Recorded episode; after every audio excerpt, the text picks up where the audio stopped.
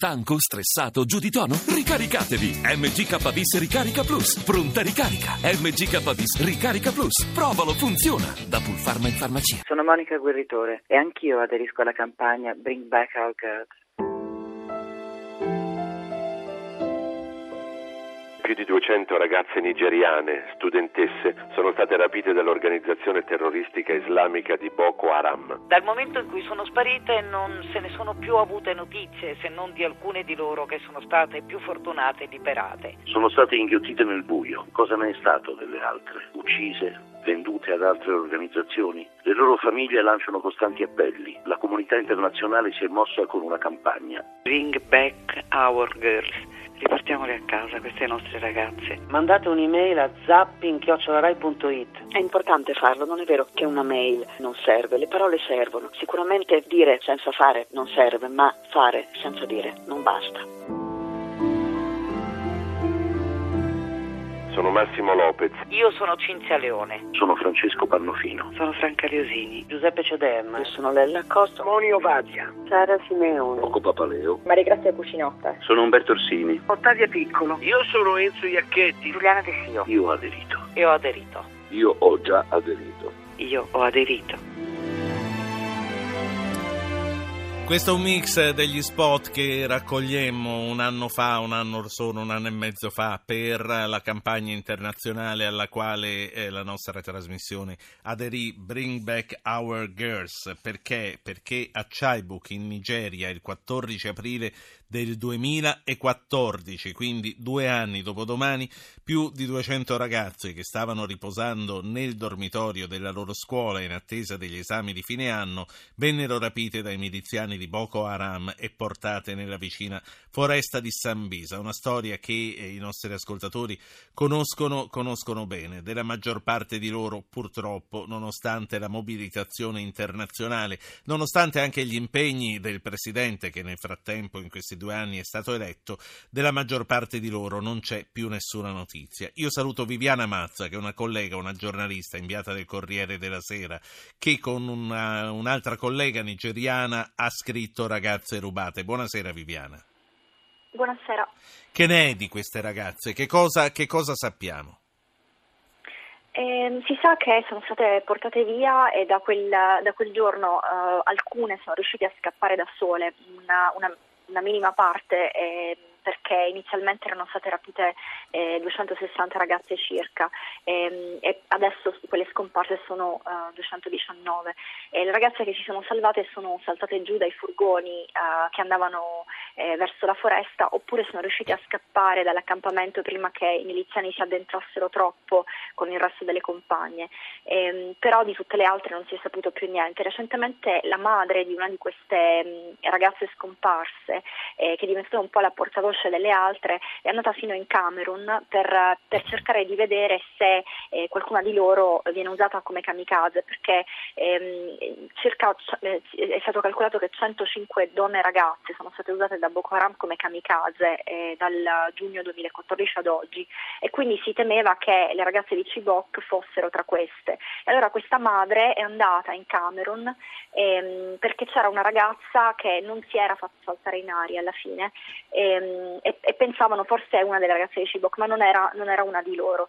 Eh, bisogna ricordare che le ragazze di Chibok, che sono circa duecento, sono comunque una parte di un numero molto più ampio, duemila ragazze che sono state, e donne che sono state rapite. Alcune di loro, alcune di queste duemila sono effettivamente ritornate a casa, ma delle ragazze di Chibok non si è più avuta traccia. Quello che si pensa è che siano state comunque date in spose, costrette a sposarsi con miliziani o vendute come spose a dei miliziani. Quindi ragazze che tu eh, supponi ci siano delle buone ragioni per pensare che sono ancora in vita dopo ventiquattro mesi. Eh, i genitori, io ho intervistato i genitori di, di alcune di loro e ho intervistato anche una ragazza che è saltata giù dal furgone riuscendo a scappare. Alcuni genitori pensano che le figlie siano morte, in qualche modo le sognano, eh, dai, dai loro sogni hanno queste sensazioni, altri sono convinti che siano vive. Per esempio c'era una ragazza ehm, che si chiama Monica, che era figlia del, eh, di un reverendo eh, di Chibok, e, e questa ragazza, secondo il racconto delle, delle compagne, eh, quando i miliziani stavano per portarle via ha cominciato a pregare, a, a diciamo eh, a, in pratica a resistere in qualche modo, eh, ed è stata subito identificata come una ribelle.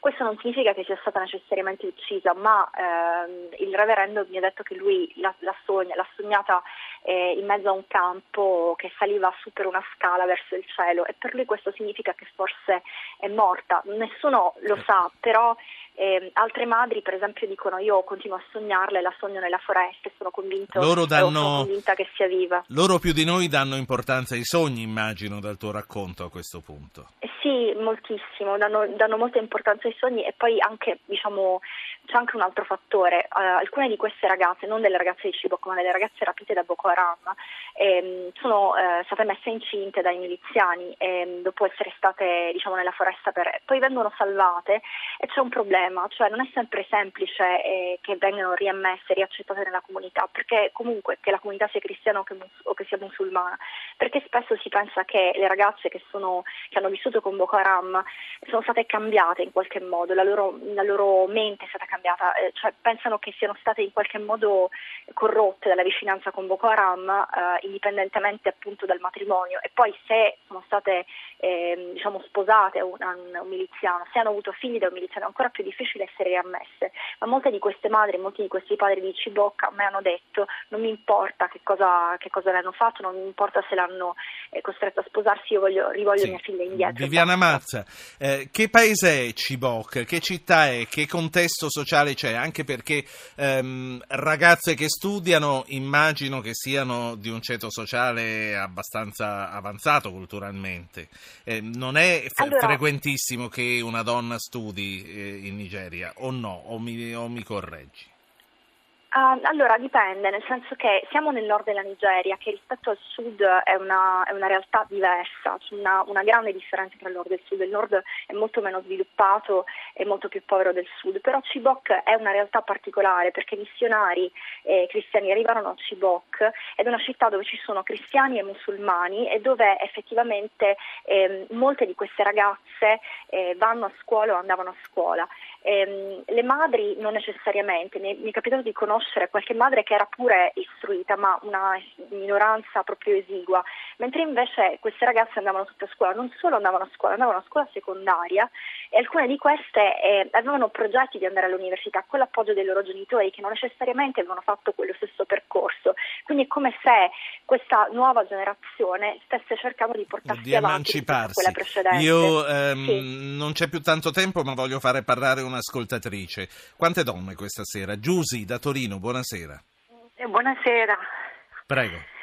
Buonasera, e volevo ringraziare Viviana Mazza e farle i complimenti, perché l'anno scorso nelle mie due prime medie abbiamo letto il libro di Malala, su Malala, eh, che è piaciuto molto ai miei, alle, ai miei alunni.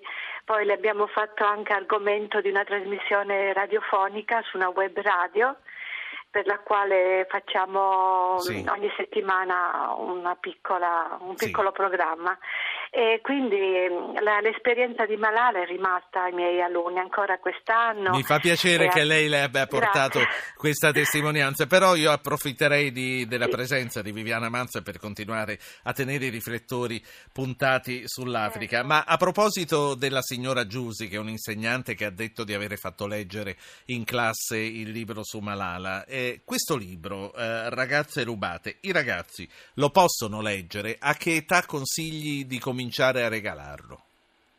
Questo è un libro per ragazzi, così come Storia di Malala era un libro per ragazzi, quindi è proprio uh, scritto pensando ai ragazzi. Secondo me possono leggerlo anche gli adulti, però eh, in realtà è proprio il contrario. L'idea è di farlo leggere ai ragazzi, perché spesso mh, questi temi ormai entrano nelle case delle persone, entrano nella vita dei ragazzi. E, mh, come giornalista effettivamente mi sono resa conto che dall'ISIS a, a quello che succede appunto al terrorismo eh, c'è bisogno di, di capire, per cui io eh, diciamo l'età eh, per cui è consigliato dalla casa editrice è di dodici anni. Secondo me già a seconda, terza media mh, si può, si può cominciare a, a leggerlo. Malala, eh, il mio libro precedente invece diciamo anche la prima media, anche a volte le quinte elementari, forse mh, diciamo quella però era una storia lieto fine, sì. questa e purtroppo Questa ancora no. non lo è. E allora io eh, vorrei chiederti, negli ultimi due minuti che mi restano, il nuovo presidente della Nigeria al momento dell'insediamento un anno fa si era impegnato a riportarle a casa. Cos'è che gliel'ha impedito? Eh, lui è stato effettivamente mh, bravo nel porre al centro della, dell'attenzione il, il tema di Boko Haram, perché il presidente precedente aveva veramente lasciato che eh, i miliziani si impossessassero del nord del paese senza fare granché, eh, e ha fatto anche delle alleanze con i paesi vicini cercando di contenere questo fenomeno. Il problema è questo, che eh, nonostante mh, diciamo dal punto di vista militare ci sia eh, diciamo una presenza maggiore dell'esercito, abbiano tolto territorio a Boko Haram e gli attentati terroristici continuano. Il problema del nord non è soltanto un problema di controllo territoriale, è un problema di povertà, e di, e di, è un problema di uh, nord e sud, di, del fatto che il sud si è sviluppato e, e, e diciamo istruito, il nord invece è stato lasciato a se stesso. Un problema anche di differenze, perché la Nigeria è un paese molto diciamo spezzettato in tantissime etnie, in tantissimi sì. gruppi, e, e quelli del nord sentono di non aver avuto le possibilità di sviluppo, e quindi Boko Haram riesce a reclutare, riesce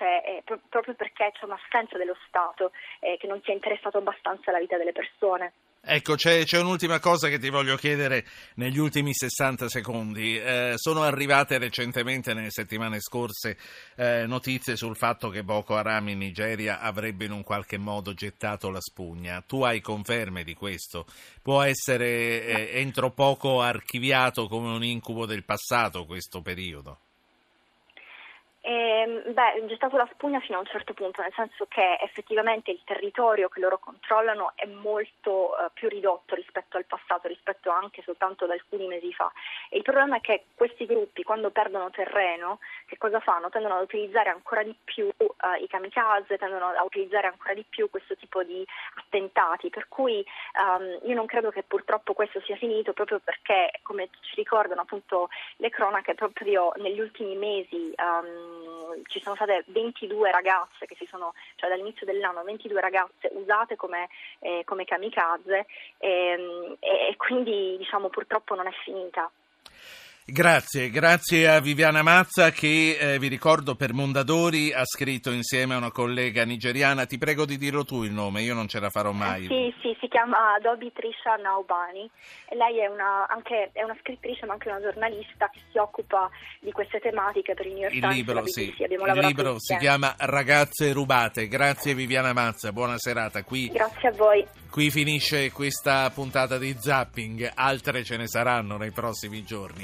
Io saluto tutti voi, saluto Francesca Librandi, Giovanni Benedetti, Francesca Leoni che hanno realizzato questa puntata, saluto il tecnico Stefano Catini e saluto Luca Bernardini che assieme a Roberta Di Casimirro venerdì scorso ha sostituito fino a oggi la nostra regia, la nostra regista Anna Posilli. Poi io sono Ruggero Po, saluto anche tutti voi e vi ricordo che per tutte le cose che non siete riusciti per qualsiasi ragione ad ascoltare non vi siete persi niente, lo trovate in podcast su zapping punto rai punto it e eh, lo trovate eh, sempre in podcast sull'app per smartphone di Radio Rai. A domani.